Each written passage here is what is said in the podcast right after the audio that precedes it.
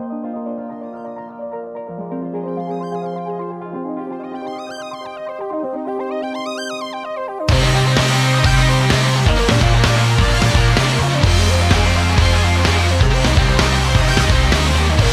everyone, to Northview's Extra Podcast. This is episode number 205. Well on our way to 300.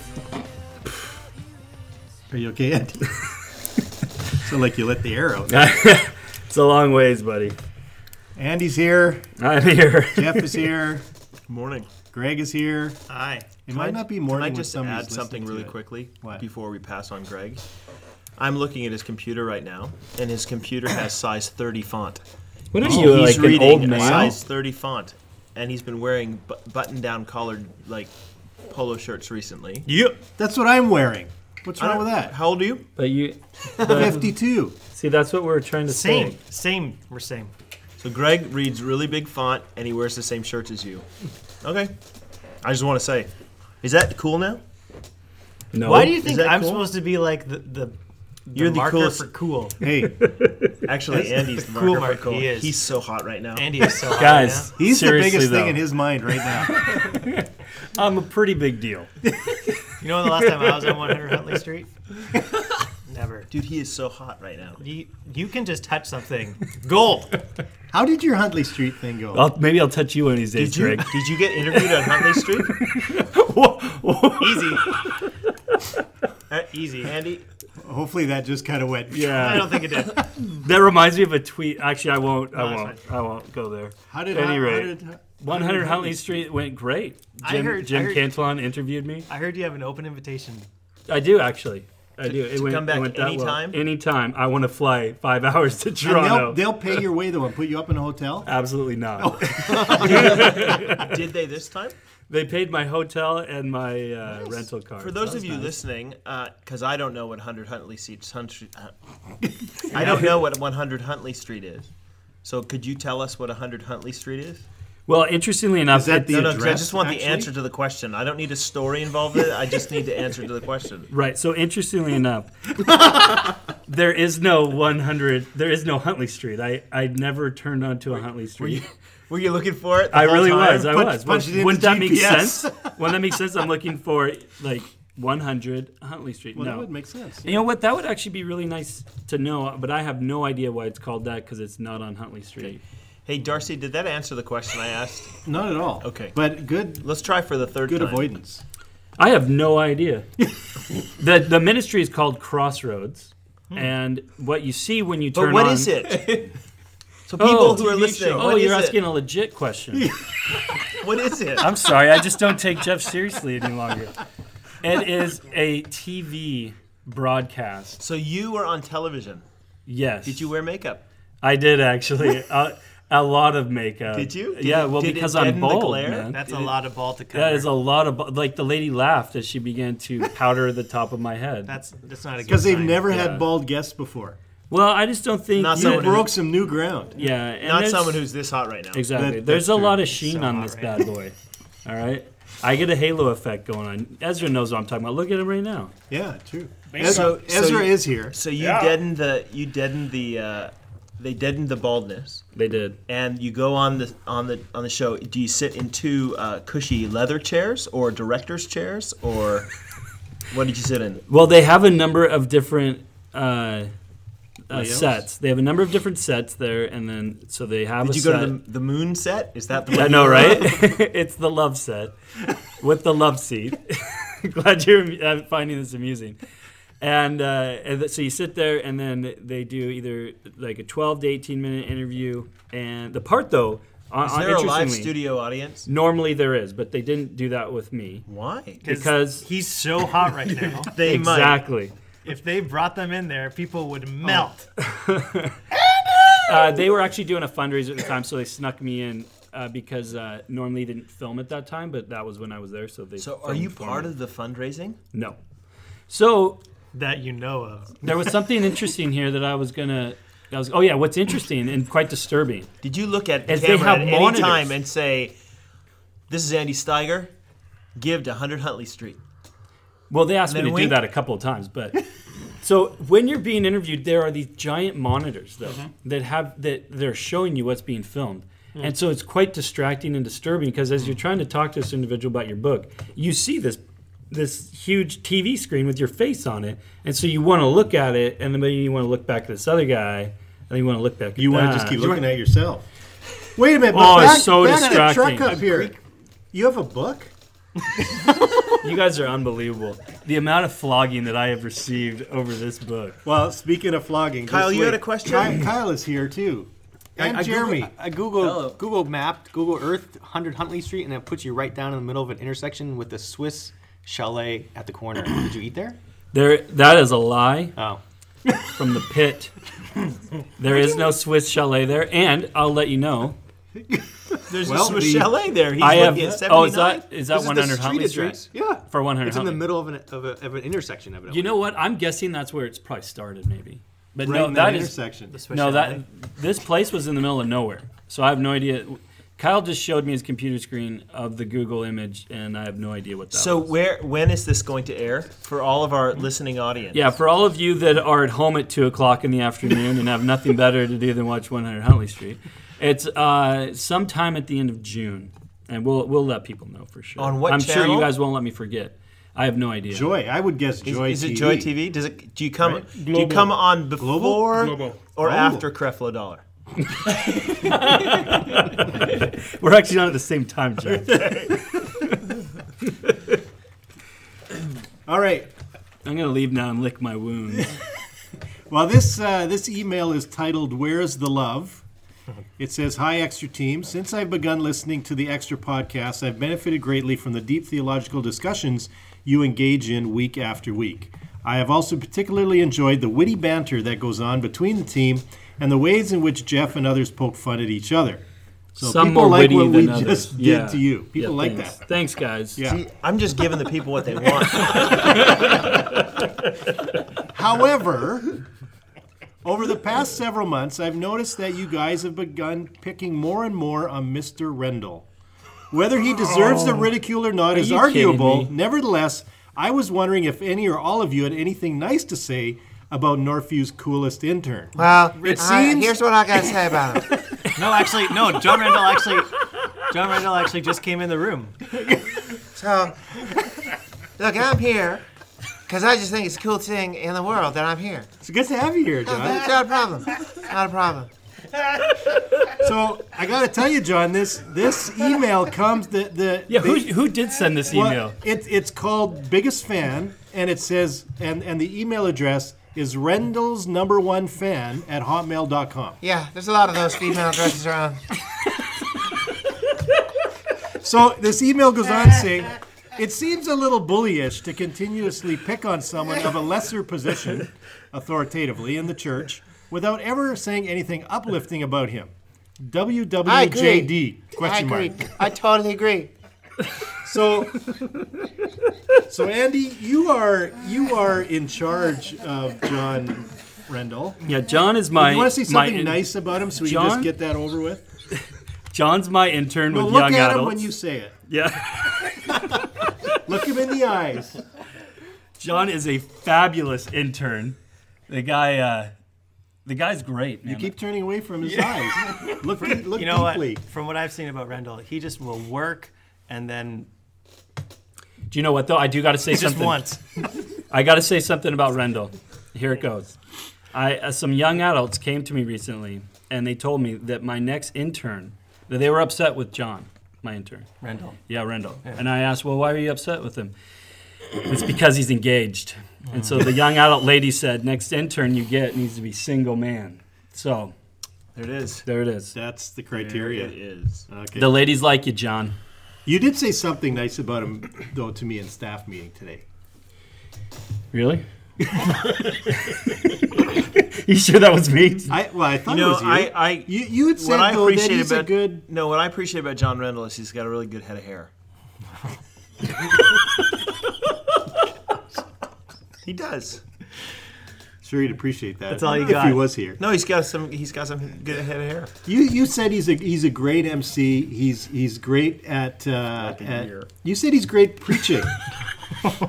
he is. He's actually a fabulous preacher, an amazing musician, fabulous singer, and he even shaved his head He's in on honor YouTube, of right? being my Yes. intern. So if you YouTube John Rendell, No, Jonathan Hollywood James. heroes. Jonathan James Rendell, No, just Jonathan James. just Jonathan James, Just you can see Andy's uh, intern uh, singing. You know, All he, kinds of he stuff, actually was stuff. in a legit band. Like Was it I- called I believe signed and everything.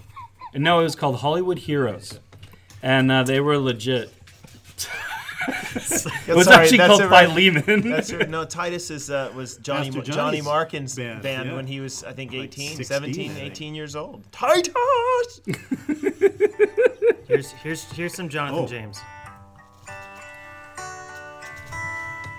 On a lonely day, I look out on Is the that in the Cove? freeway. I can fantasize about the car I drive. That's enough.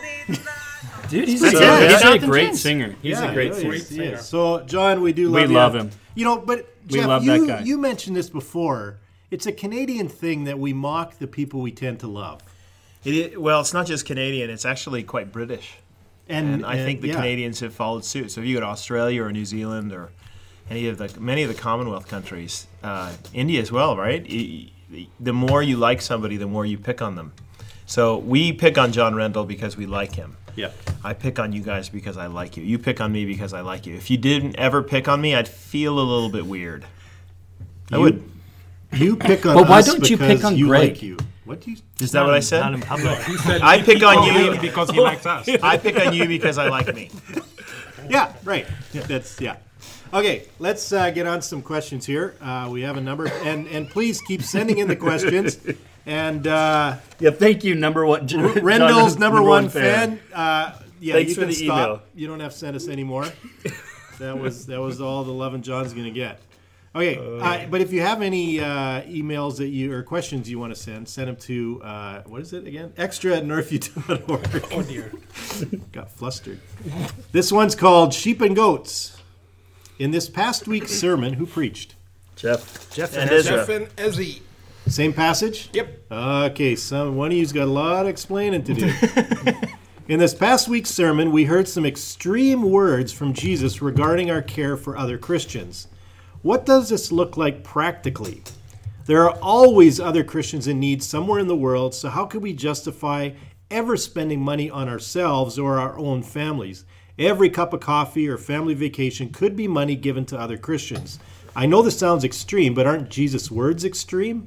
If failure to take care of other Christians means we are going to hell, then it would seem we are all going to hell because we bought the latest iPad. I've left every one of these Jesus said what sermons, fearing my profession of faith is useless because I don't give enough, love Jesus enough, or take care of others enough. I wish I would just love Jesus the most, but at the end of the day, I still find myself wanting or even buying that latest gadget. So, uh, my quick response to that is: is is it possible for us to make a distinction between uh, uh, what between what you do at every single moment and the normal pattern of your life? You could have a normal pattern of your life and not do the same thing all the time. Does that make sense? I actually think that Jesus is, is referring to a normal pattern of your life. What, what is indicative about you? Are you the kind of person who responds to the needs of other Christians when they run across your doorstep? One of the reasons I quoted Kevin DeYoung in, uh, in my sermon uh, when I was summarizing what the passage was about, when he said that uh, that people, if we're too, too, I think he said something like too lazy to, uh, if somebody is too lazy, too uh, busy, to whatever, to help other Christians in need who come across their doorstep, doorstep, doesn't matter what they profess, they're actually going to hell. That that was kind of his summary. I love that phrase when they come across your doorstep that I don't I don't think I think proximity has something to do with what we're responsible for. It it, it does. But there should be a normal pattern of our lives where we are sacrificially giving for the work of the Lord. That does not mean that you can't buy a TV. It doesn't mean you can't buy a car. It doesn't mean that you can't buy a house. But it, may means- influence But it you should buy, influence what we buy, or whether or not kind we're, what kind of what car kind of is the normal pattern of our life is that, that we're living in a, in a sort of a simplicity to use John Piper's image, which I think is really helpful, a wartime lifestyle. and so that we are sacrificially giving, so that the so that we can give as much as we can to the Lord and His work, helping other Christians in particular, or helping the gospel go forward in other lands. So I, I don't know. I mean, what everybody wants in these kind of discussions is quantify it for me, quantify it for me. I give me the give me the law, give me the exact words. I, I'm- I can't give that to you. What I can give is questions about your heart and about the nature of your uh, your commitments and how they work themselves out when when you are confronted with um, needs in the world. Uh, I'm not saying that somebody, somebody, Jesus is not saying that only those people who, who faithfully obey me perfectly are going to be in the kingdom. That's not what he says. Uh, but it, it should be people who are working out their professions in their lives at, with regularity. Is that is that broad enough a brush for me to? So one one thing to talk about here was that Jesus said what series, the whole series. Sure. What was what was the point of doing that series? Like like this fellow or person said, I don't know who it is. You know, I left every one fearing my profession of faith is useless because I don't give enough, love Jesus enough, or Right. take care of other needs enough. Yeah. So they're all warnings, most of them, right? Most of the stuff, especially recently, when Kyle did the Lord, Lord, you don't do what I say. Uh, Greg did one on um, the Jews who believed in Jesus but didn't have room for his word, which is very similar, by the way. Those two ideas are very similar. Uh, I did the one on the sheep and the goats, and they're all warnings. That's what that's what they're there for, is to try to, to warn you. Uh, I will say that if you're frightened, then you are heeding the warning, aren't you? Isn't that the whole goal? So I'll use an image I've used before. Uh, you know, who's who's gonna who's gonna follow? Who's gonna obey the sign on a steep uh, on a road that's on the a steep cliff? So there are road signs along these steep, you know, road that goes right along along a cliff, and it might the road sign might be slow down around the you know 20 k's around this corner because it's a tight one. The people who are going to obey the road signs, the warning signs, are the people who actually are good drivers. So the bad drivers just just won't, and they will prove their carelessness by going over the cliff. Right. So this is a I, to me this is a good image for how you, I understand most of the warning passages in the Bible as being one of God's ordained means to keep people in the faith. So, what should happen when I preach a sermon like this this weekend, or when Kyle does his sermon on Lord, Lord, don't, but you don't do what I say? These are warning passages. What should be the effect? Fear. There should be concern in your heart, and the presence of concern, the presence of conviction, responded to properly, which is that Lord, examine my life, and I can see the places where I haven't done well. Help me do better.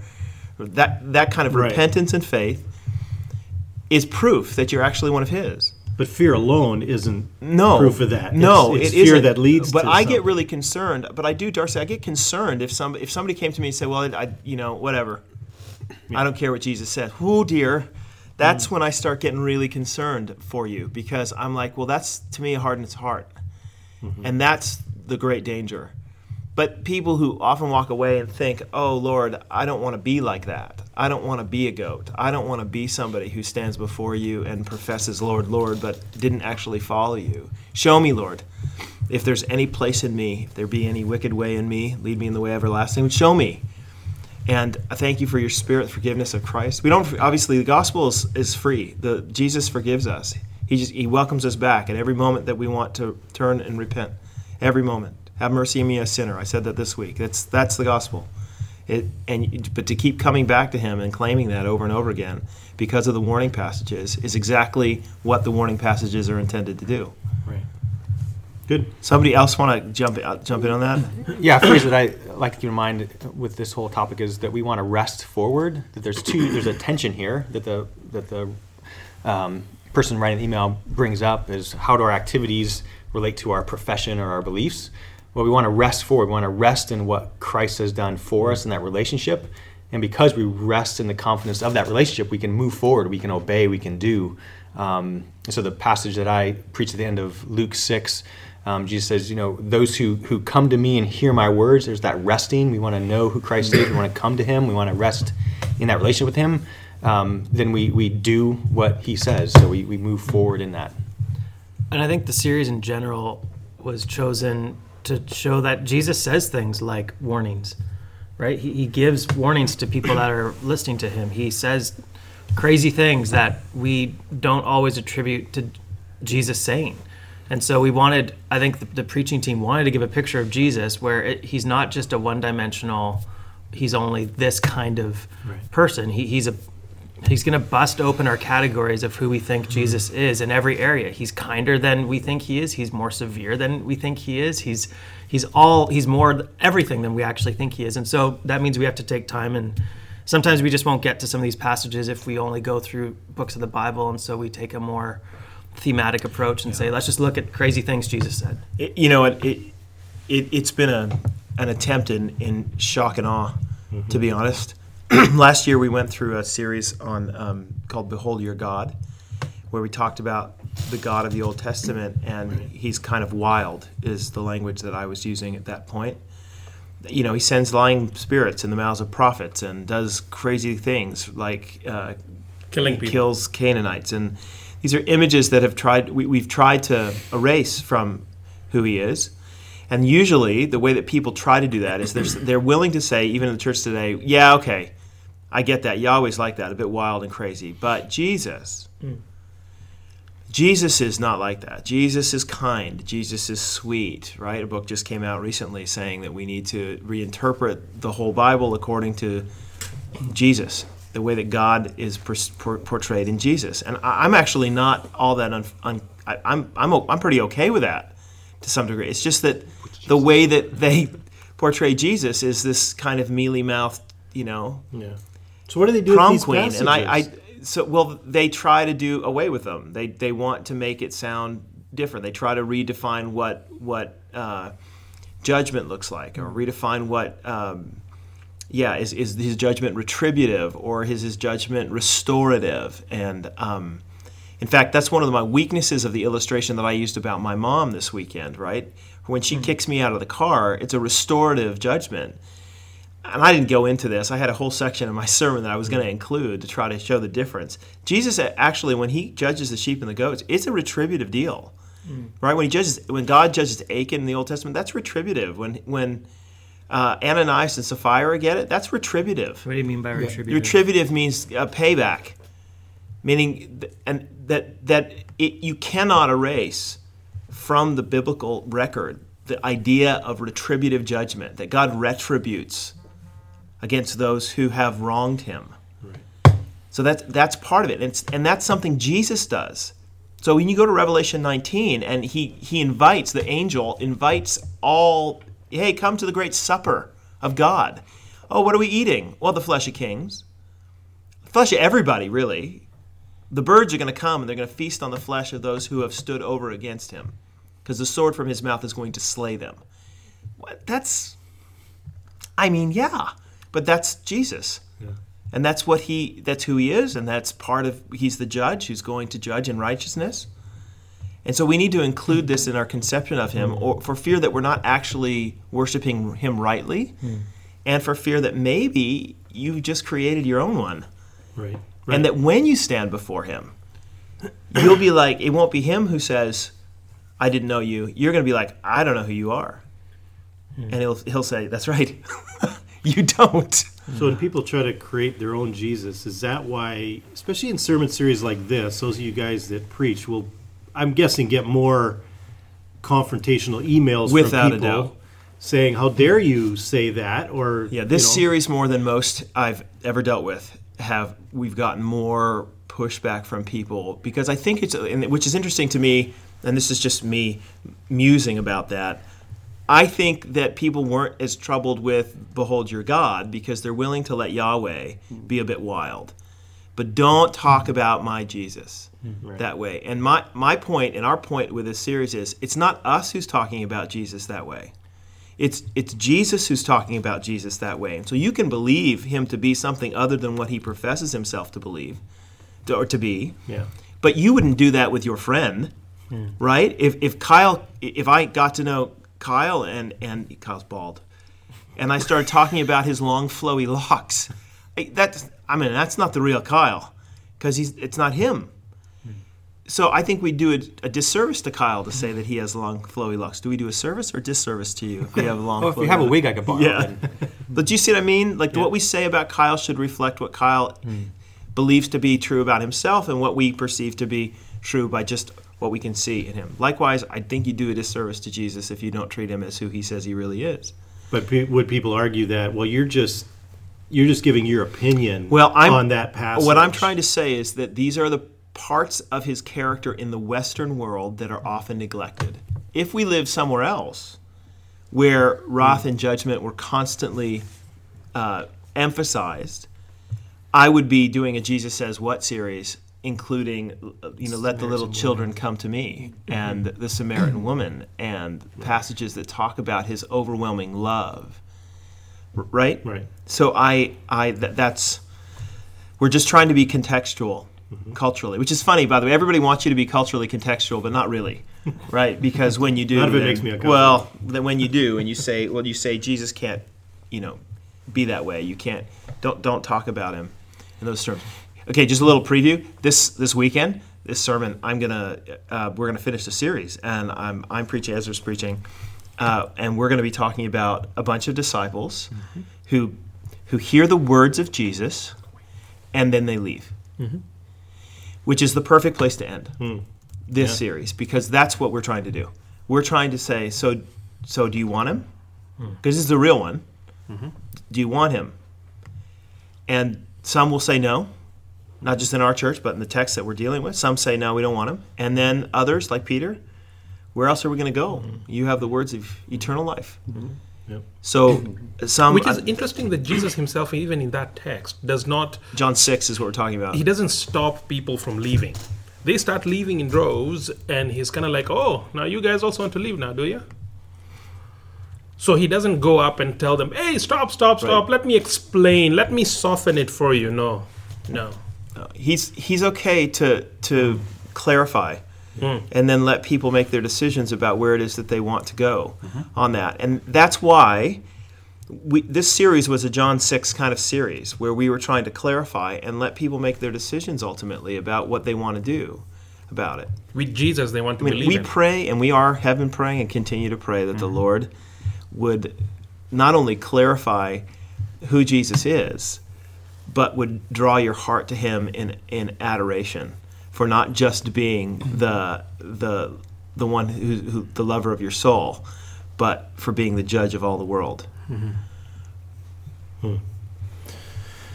Good. I think the, the psalm that was read, I think in the service, Psalm 98 talked about why we worship God, and because He's a good judge, He's going to make things right. Hmm. And that just really struck me. And that was a really well well placed psalm about God's character. To His judgment is to is to make things right in the world. We want that. That's why we go to superhero movies, right? We want the world to be made right, and God will ultimately do that through Christ. Amen. Um, here's a, a question about uh, homosexuality. I have talked to some people on this subject and have realized that I really lack any kind of solid reason for being against that lifestyle other than, well, the Bible says it. I really feel like that answer doesn't hold water anymore and want to have some logical reason for standing up for marriage, uh, needing to stay as God intended it to be.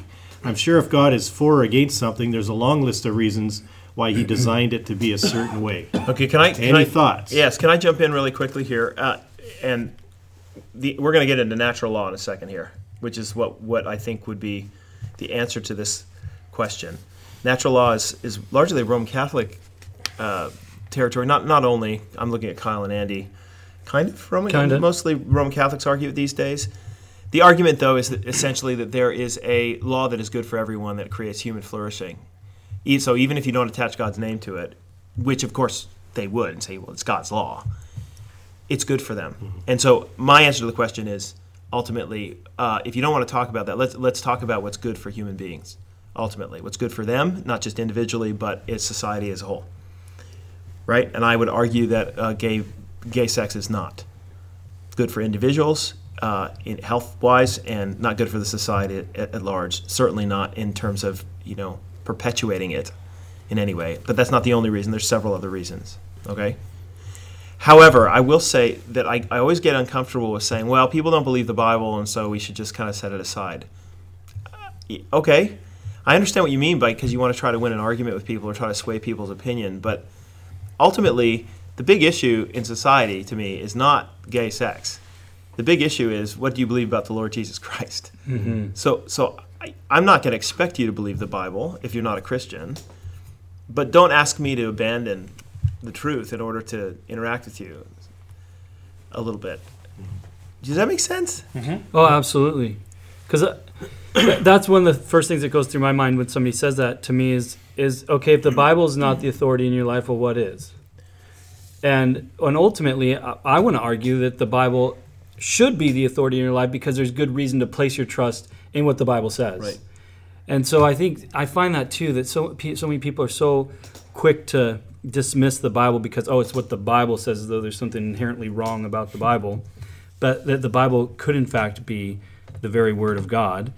And uh, I'm saying that that's the bigger issue. exactly Right? That's so what I'm gay, saying. gay sex is an issue in the culture. I get it.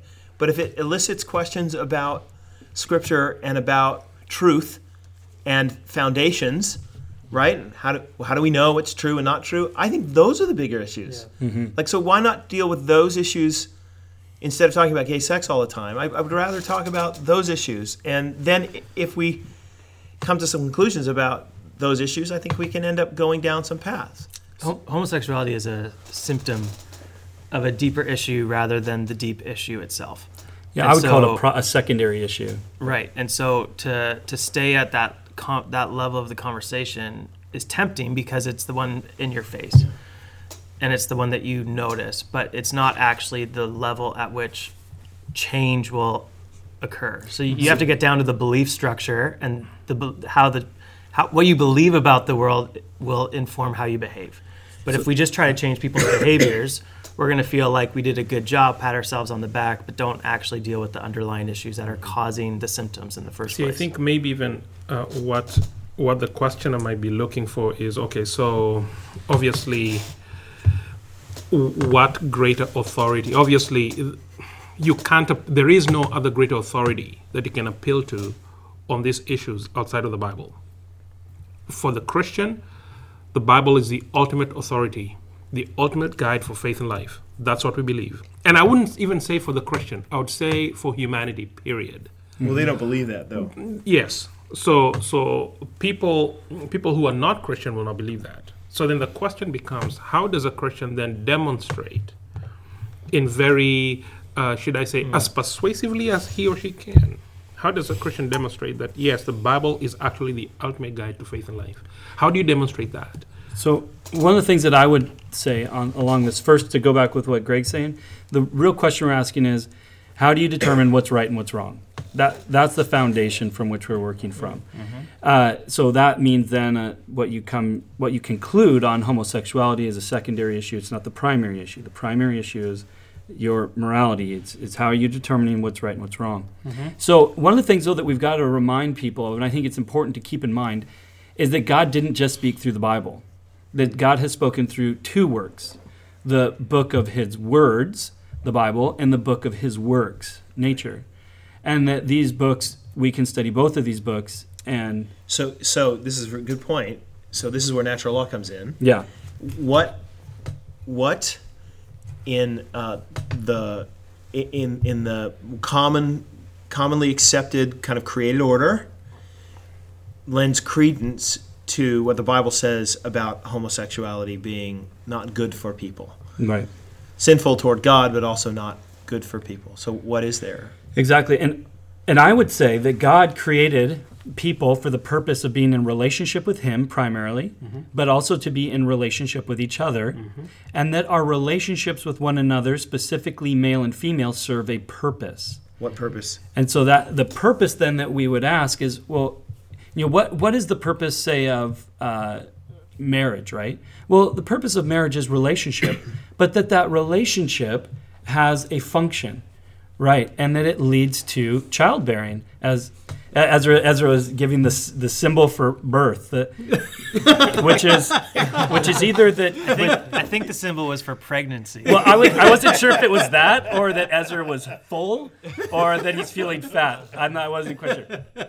So, what's good for society but what's good for society is the furtherance of the species so th- there, there's one that you don't actually need to be you don't actually need to be um, kyle kyle has decided that he's going to carry carry through the birth imagery further than he should further than he should. Ezra has now left the. no listen i'm just saying that the, col- the that that the furtherance of the species is a good thing for the species of course Yeah. Yes. Of course it is. The gay sex is not going to do that. I also think that there are f- physical problems, and by that I mean like health issues that arise out of homosexual sex.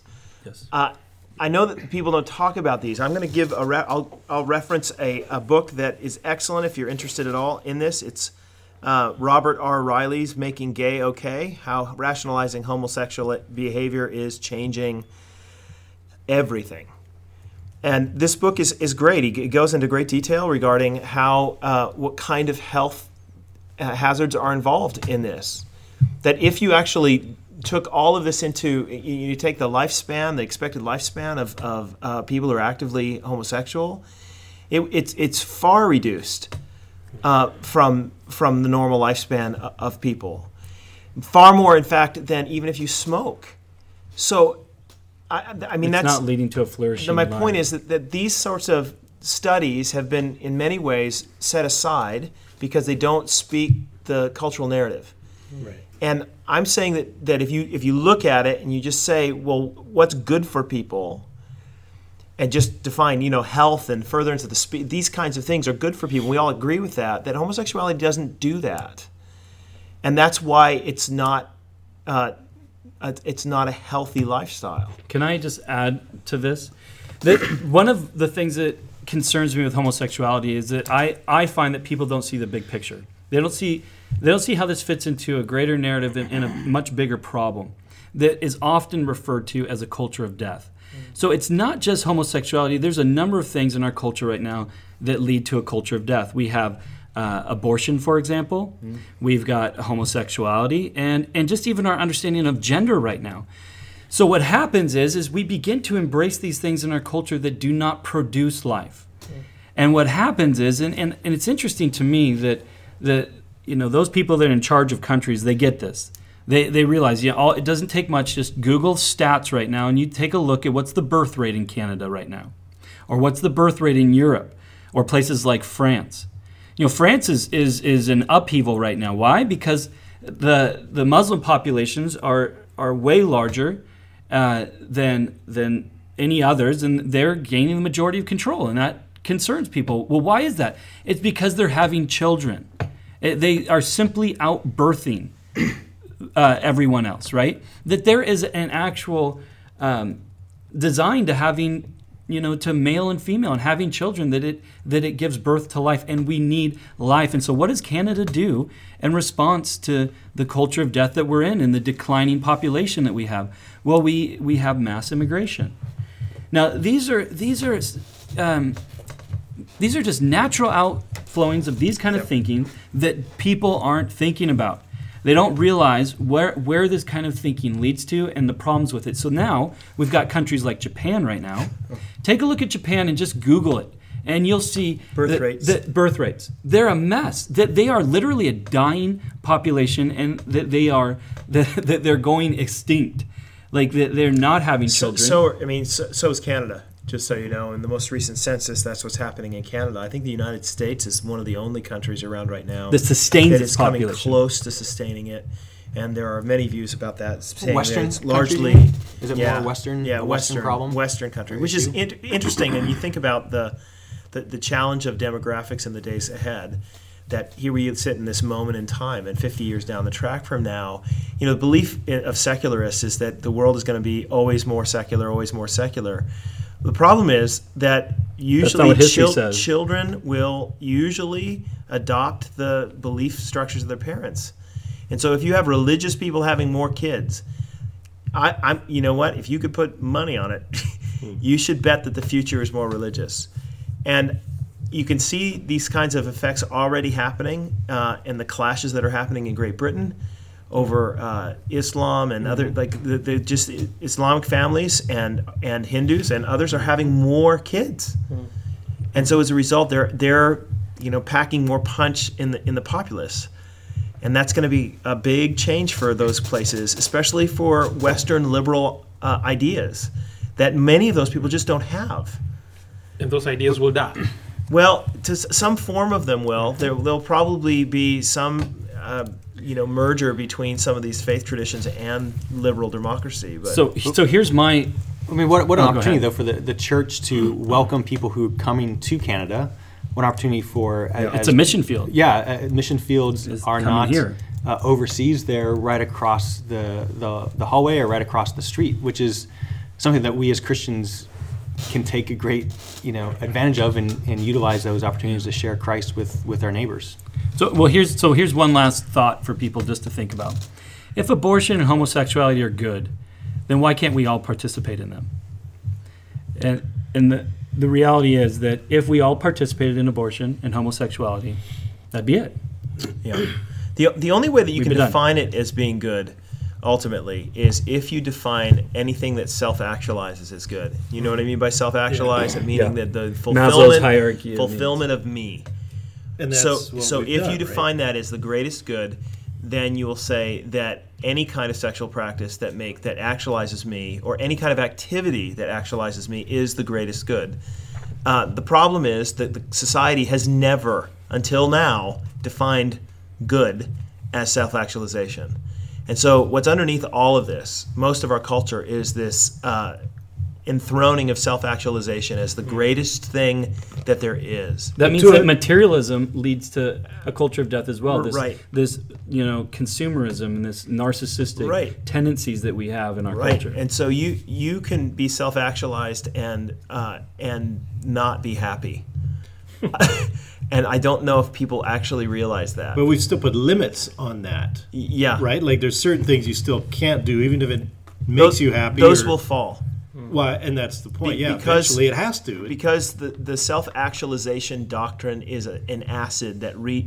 eats through everything seriously it eats through the it, the church is heavily influenced by people who believe the preaching the ministries should be all about self-actualization i am the the centerpiece of my own play and god my supporting actor and he is there to make sure that I am promoted and I am made good. You just listen to the prosperity teachers, listen to so many of the of the large megachurches in the U.S., especially these days. God has given you a dream, and He's all about your dream, as opposed to saying, no, God is actually the main character, and you His supporting actor, and your job is to promote His end. And so, these, this is a different. This that's Christianity, yeah. but that's very different. So uh, my point is, self-actualization as the final highest good and goal is actually bleeding into the church at every crevice, and uh, you know it's going to continue to happen in the society at large. Just if you want to know what the future is going to hold, just figure out what the most selfish thing is. One thing is that people that's going to make people, the individual, most uh, satisfied in himself or in herself, and that's where it'll go. Do you, do you know what's interesting about this? Is that in a lot of countries like Japan, for example, uh, homosexuality is not the issue. And, and I actually, it'll be interesting to see how this develops. But right now, in a lot of countries that are seeing this worked out to its fullest, is, is what you're finding is people that are just living by themselves. They are fulfilling their own needs, taking care of themselves, and they're not interested in in relationships. Uh, they're not like the government right now in Japan is trying to. Not that I'm picking on Japan. It's just a good there's a lot of example, stu- yeah, good examples. They're encouraging people to date. Yeah. You know, they literally are having campaigns encouraging people to stop playing video games, get out of your house. You know that that you you know Meet somebody. meet somebody. Yeah, and but the problem is is we live in a culture right now that if I got sexual needs, well, there's pornography, and I can you know take Dude, care I of can it be self-actualized. yeah. All by me myself. All by myself. Yeah. Keep my it's video narcissism. Totally. it's narcissism worked out to Oh, its to its fullest. Yeah, we. Uh, by the way, I'll give you some books on this that are really uh, fun to read. One of them called "The Narcissism Epidemic." It's got a little bit of sal- salty language in it, but it's a great book. It's by uh, Jean Twenge. Twenge spelled T W E N G E. So uh, the narcissism epidemic is what it's called. She wrote one before that called Generation Me, which is lots of fun to read as well. If you want to make fun of millennials like John Rendell, you can you can do that. You can read that book. But they're really good. It, she's she's delving into. She's not Christian. She's just delving into some of the challenges that exist in this hyper individualized society. Uh, yeah, and you know, gender now. This is this is why gender is changing, or why we don't believe that there is a gender binary anymore, because male and female. We, we because I have the right to actualize myself, and if actualizing myself means that I feel like a woman today and a man tomorrow, then that's what I am. If I feel like a dog the next day, that's what I am. If I feel like a whatever, that's what I am. And you have to tell me that what I feel is the right thing to feel. And how dare you tell me to change the way that I feel about myself ever? The way I gotta- feel is right, You is got to good. accommodate me too. Because it actualizes me. It makes me feel fulfilled. It's a great lecture on this as well by Dr. John Mark Reynolds called uh, "The Death of Christianity in Great Britain." If you want to get more information on that, You can Google that. You think that's available online? yeah, yeah, it's online. Jeff, you you said a line, packing more punch in the populace. Did and I- I think that should be Andy's next book. Nice. Ky- That's by the way, that's the kind of thing that Kyle would have done. Packing more punch in the populace. Andy He, Steiger. he would have thrown the peas together, wouldn't you, Kyle? Kyle, Alliteration. I have a Baptist background, so it, it when just, I was a Baptist background. That's very. Okay, hold on. it's the best. Hold on. I noticed something, Greg. We have a men's retreat coming up. yeah.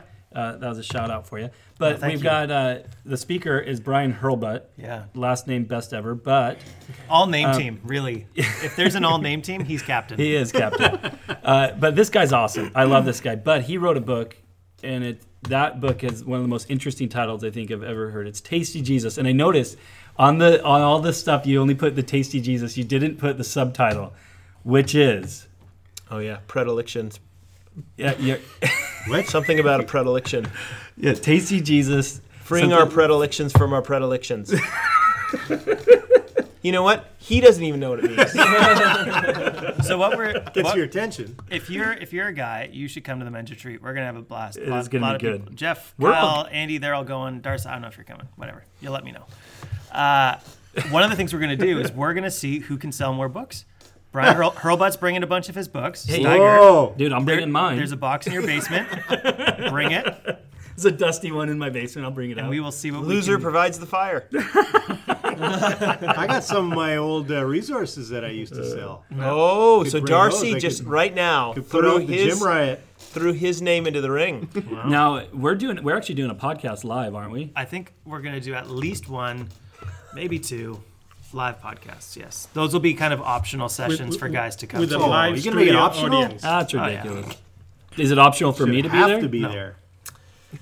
Well, this is uh, this podcast is dying a slow death now. Because I brought up packing yeah, more punch like in the populace. really? Yeah. Because he mentioned the men's retreat. Yeah, that killed Andy it. mentioned That killed it. I officially killed podcast 205. You packed more Yeah. punch than the podcast. Oh.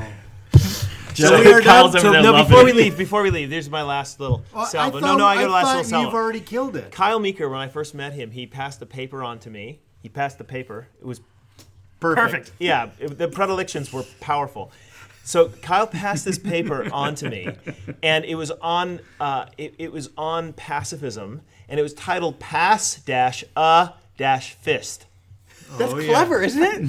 I was like I was 25. Who is this guy? Pacifist. Pass a fist. Yeah, I get it. Oh, I get it. Yeah, So it's What kind ridiculous. of mark did you get on that? It's don't know. ridiculous, but I Did you pass? it. Pass? Um, I graduated, so at one point I passed it. Yeah.